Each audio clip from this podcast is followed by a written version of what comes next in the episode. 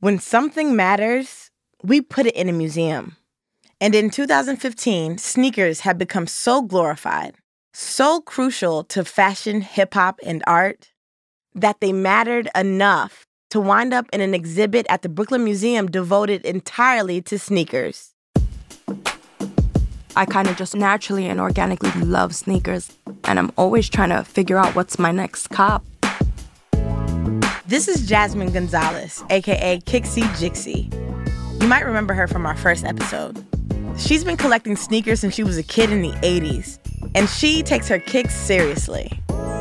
Me and my girls, we're just all about who wore what. Did you see what sneakers coming out this morning? Or are you getting those next week? Oh, I'm gonna pass on them. Do you want them? Are those VVNDS or are they DS? I'm like, or did you get them OG?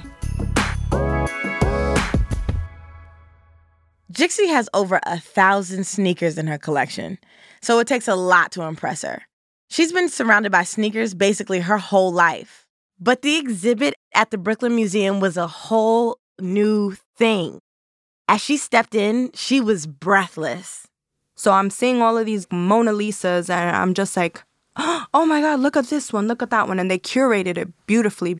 It was like the Hall of Fame. No, it was like a shrine for sneakers. Every major sneaker was displayed. They had sneakers that dated back to before basketball was even invented. They had iconic runners that you know and love. And not just the big brands you see in stores. There were sneakers made by major fashion houses. They had it all. Here's where we get to the tea, though. For Jixie, this exhibit was a complete disaster. It was horrible. I'm Scotty Beam, and from Reebok Classic, this is Flipping the Game, a series about how one sneaker changed the world and how the world still needs to change. So, back to this exhibit in the Brooklyn Museum. It was called The Rise of Sneaker Culture. Jixie is in this dark, enormous room full of sneakers that are lit up in glass cases. For someone like Jixie, this might sound like heaven, except there was one small problem. It was like three rooms of men's sneakers and two little walls of women's. The women's section was pathetically small. Out of about 150 sneakers, only seven were women's. But there was something that caught Jixie's eye that kind of made up for that. Of course, you have to have a Reebok freestyle. And not just any freestyle. The old ones, they have the true terry cloth interior. So you see a terry cloth interior and you're just like, Yep, a Reebok freestyle with OG terry cloth interior. You don't see shoes like that every day. And on the side of it, it had a small little it was like a note. It was like printed and it said all great things about the Reebok Freestyle, right? Oh, it was such a popular shoe, blah, blah, blah, blah, blah. I can't even remember the wonderful things because at the end it said, this sneaker did not contribute to the rise of the sneaker culture for women. To have that sneaker on display and then to have that written under the sneaker, it was like, who did this? I actually have the label right here. Um, so I can I can read exactly what it said. This is who did it. Elizabeth Semmelhack. She's a senior curator at the Bata Shoe Museum in Toronto. Elizabeth is an expert on shoes and fashion, and she curated the sneaker exhibit at the Brooklyn Museum.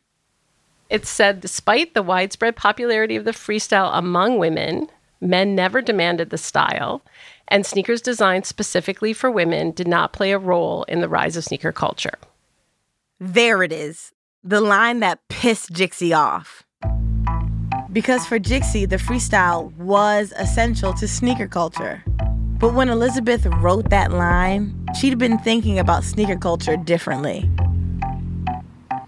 I would never say that the freestyle was not popular among women, but I don't think that it influenced men's sneaker culture. What I meant, and I still hold that it's true, is that men in any aspect of fashion are very reluctant to be influenced by fashion for women. Elizabeth's argument is that it's not that the freestyle didn't matter, it's that it didn't matter to men. And because men are the ones who dominate sneaker culture, they determine what's hype and what's not. She says that if men don't think a shoe matters, then it really doesn't. It clearly made evident how many women wanted to participate. But if the only sneaker you can participate in sneaker culture wearing is a freestyle, that seems to suggest that it's not a completely open market. But when the freestyle arrived on the scene, it changed the game for women. Today, women do participate in the culture by wearing men's sneakers. And this is where Elizabeth and Jixie actually agree. The women are always left out within the culture. Our voice and, and our story is kind of lost in this. To Elizabeth's point, if sneaker culture really was open to women, there'd be more pairs designed for us. But Jixie is saying just because sneaker culture hasn't embraced women, it doesn't mean women haven't embraced sneaker culture. Women are now a huge force in the world of sneakers, but in the industry, we're an afterthought. Most sneaker companies aren't even paying attention to what we want. The 5411s were the gateway sneaker for some women. They're what made them fall in love with sneakers. But since then, the options for women have been super thin. I want you to rock with me in thinking about the bigger picture. This is Jazerai Allen Lord. She goes by Nerd Like Jazzy online. And Jazerai's worked in the streetwear industry for more than a decade. She's a sneaker queen and a true OG when it comes to sneaker collecting. Jazzy is out here pushing for the sneaker industry to acknowledge their female customers. That 13 year old girl who's walking into the sneaker store and, you know, maybe there's like five shoes available to them, there's no offering. And it's setting a directive for that young woman of like who she can't be and immediately excluding her from a lifetime of possibilities that she can't even imagine because there's no offering for her. Jazerai knows about this because that's what happened to her. She's been collecting sneakers since before the internet, and being a female sneakerhead back then was hard. Finding people in the community with similar interests wasn't as easy as a hashtag search. So when the blogs came along, so did the possibility to find other sneakerheads, write about what you love, and find new shit. So Jazerai was on it. Back in 2009, Jazerai became one of the most recognized bylines on a sneaker blog called Kicks on Fire. Personally, Kicks on Fire was where I got all my sneaker news. I would check it every day before class, after class, and let's be honest, I was checking it during class too. Jazerai wrote everything from news about the latest sneaker drops to profiles, sometimes up to 20 pieces a day. There was a this like golden era where it's like when I first started, I loved writing sneaker articles. So my commitment was 5, but I would do like 20 because I wanted to talk about all these like great things. During this golden era, readers only knew Jazerai by her byline, people were still kind of anonymous online back then. So they wouldn't know I was female. Like they would just respect my opinion and they fucked with me, and that's just what it was. And then social media happened. Kicks on Fire wanted to expand its footprint, so they got on Twitter and started sharing articles. Every day of the week had its own theme or hashtag. Jazerai was assigned to handle Tuesdays, and she had an idea we're going to talk about girls and like retweet girls and like post girls that are like authentic sneakerheads, and that'll be Chicks on Fire. So on that first Tuesday, Jazerai hops on her computer and signs into the Kicks on Fire Twitter account. She starts sharing articles about female sneaker collectors using the hashtag Chicks on Fire for the first time. And the hashtag takes off. I went from 500 to 5,000 followers, and my life was never the same after that. Jazerai tagged her personal account in that first Chicks on Fire tweet. And her personal account had a picture that clearly showed she was a woman. And they're like, oh shit, this person that was just a byline is actually like a girl. I was the only girl in the boys' club. And they were not cool with letting women in. So they did what people so often do on the internet. They dug way back into her timeline to hate on her. People were a hundred weeks back leaving comments about the way I parent my kids and like all kind of like crazy stuff. And it wasn't just Twitter.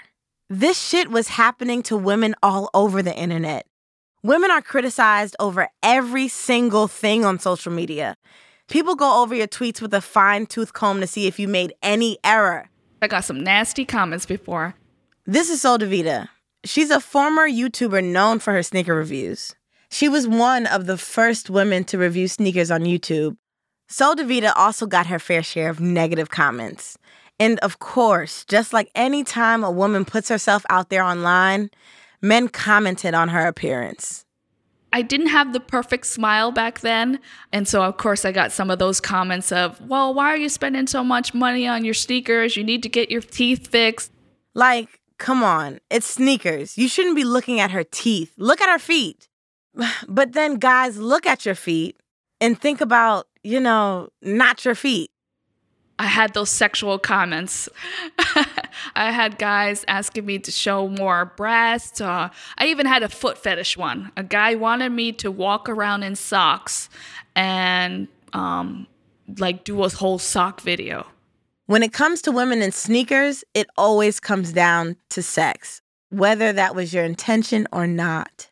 Here's Jazerai again. I would never even post myself in like a tank top online because I was so paranoid of like, the sexuality in sneakers with women. In the beginning, it was unheard of to feature a female who enjoyed sneakers and like just loved sneakers or played in sneakers or designed sneakers or wrote about sneakers, whatever it was. That girl was always topless with boy shorts on and like sneakers laced around her neck and hanging over her boobs. So when they would see a me, it would be a complete mind fuck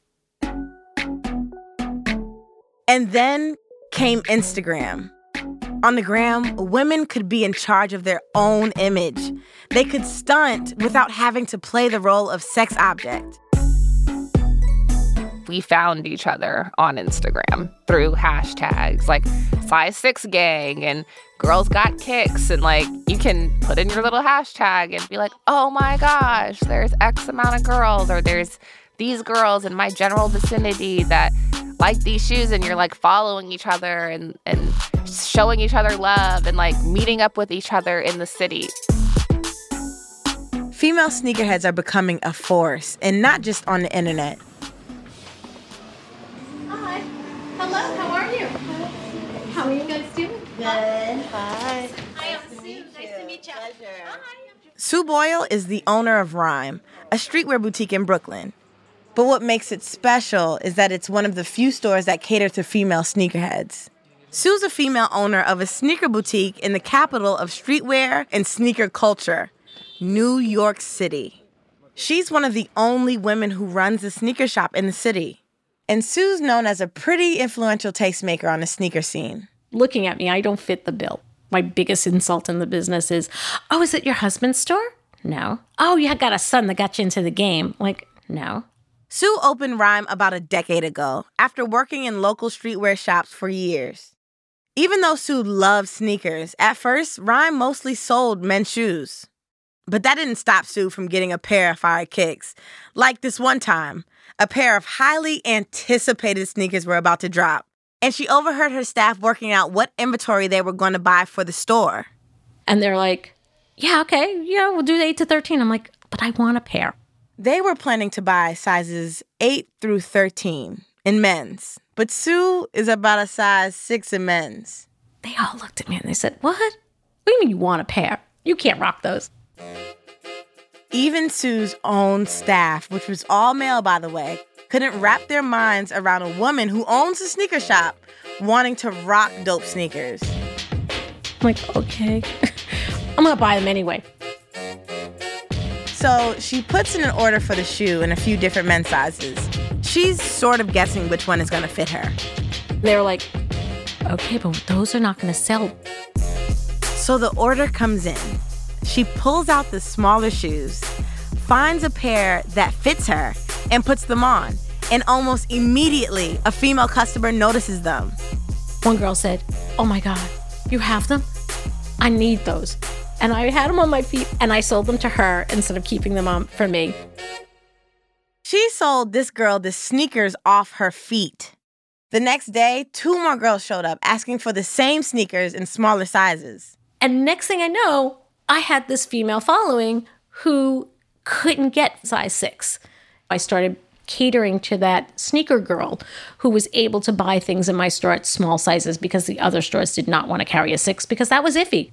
But Sue saw an opportunity. And as an owner, Sue could do more than just cater to her customers. Sue started getting invited to industry events, rubbing shoulders with sneaker executives and telling the brands what her female customers really wanted. But getting invited into these exclusive spaces didn't guarantee that she would get the respect that she deserves. There was a, a sneaker event that was industry. And of course, it's all male that go. And at the end of the event, you get a gift bag. This is pretty standard at sneaker events. To give out a swag bag to everyone at the end of the night, these companies want to impress store owners. So everybody gets these crazy kicks. And I'm like, oh, great. Can't wait to see what I got. So she opened her swag bag and she did not like that shit. It was bad. It was bad. And I was like, what? How come I got this? While all the males at the event were getting crazy dope sneakers, Sue got a good old fashioned pair of bubblegum pink kicks. And they got crazy shit. Like I was like, oh, I was jealous. The problem isn't the pink. The problem isn't getting something for free and not liking it. The problem is the assumption that because I'm a female, I definitely want the pink shoe. Or that because Sue is a woman at the industry event, she's not taken as seriously as her male counterparts. When that's the mentality at the top, it's a problem. It's made by men. They're designing it. They think you want to wear this. They always put some kind of print on it, or they'll give you a purple as a derivative of pink, and that's it. They just assume, and it's patronizing. We are still treated like an afterthought in sneaker culture. We have ways to go. We, we want product made for us too, and we want to be able to buy men's product, women's product. You know, it's just, we just want the equality there. We just want the same sneakers that guys get in our sizes.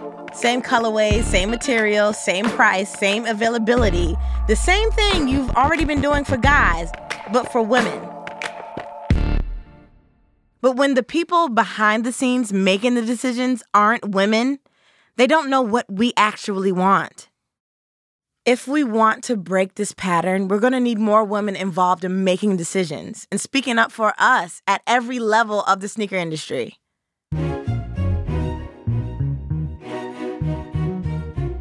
On the final episode of Flipping the Game, we meet some of the women who are speaking up. I gathered some badass industry insiders devoted to shaking up the old boys club. A lot of times, men's brands, they might break into the women's space and they end up having that same male designer design the women's clothes. That's why we wear certain sweatpants and certain tights, and we're like, why is it cinching in the areas that it shouldn't be? Yeah. We are know, like, why we is know- the waistband like 18 inches? right? Right. Designer and illustrator Sophia Chang, Emily Oberg, and Jazerai Allen Lord on the future of the sneaker world. Hint, it's female. That's coming up next on Flipping the Game. Flipping the Game is a podcast created by Reebok Classic and Gimlet Creative. This episode was produced by Jorge Estrada, Julia Botero, Abby Ruzicka, and me, Scotty Beam. Editing by Rachel Ward and Devin Taylor. Catherine Anderson and Zach Schmidt mixed this episode. Music by Track Girl and Haley Shaw. Special thanks to J Bugs 317, Jody Rockstar, Jen Twice, and Jason Faustino. To continue the conversation and see more from the brand that brought you the freestyle high, follow Reebok Classic on Facebook, Twitter, and Instagram. Find more info on the show at flippingthegamepodcast.com. I'm Scotty Beam, and thanks for listening.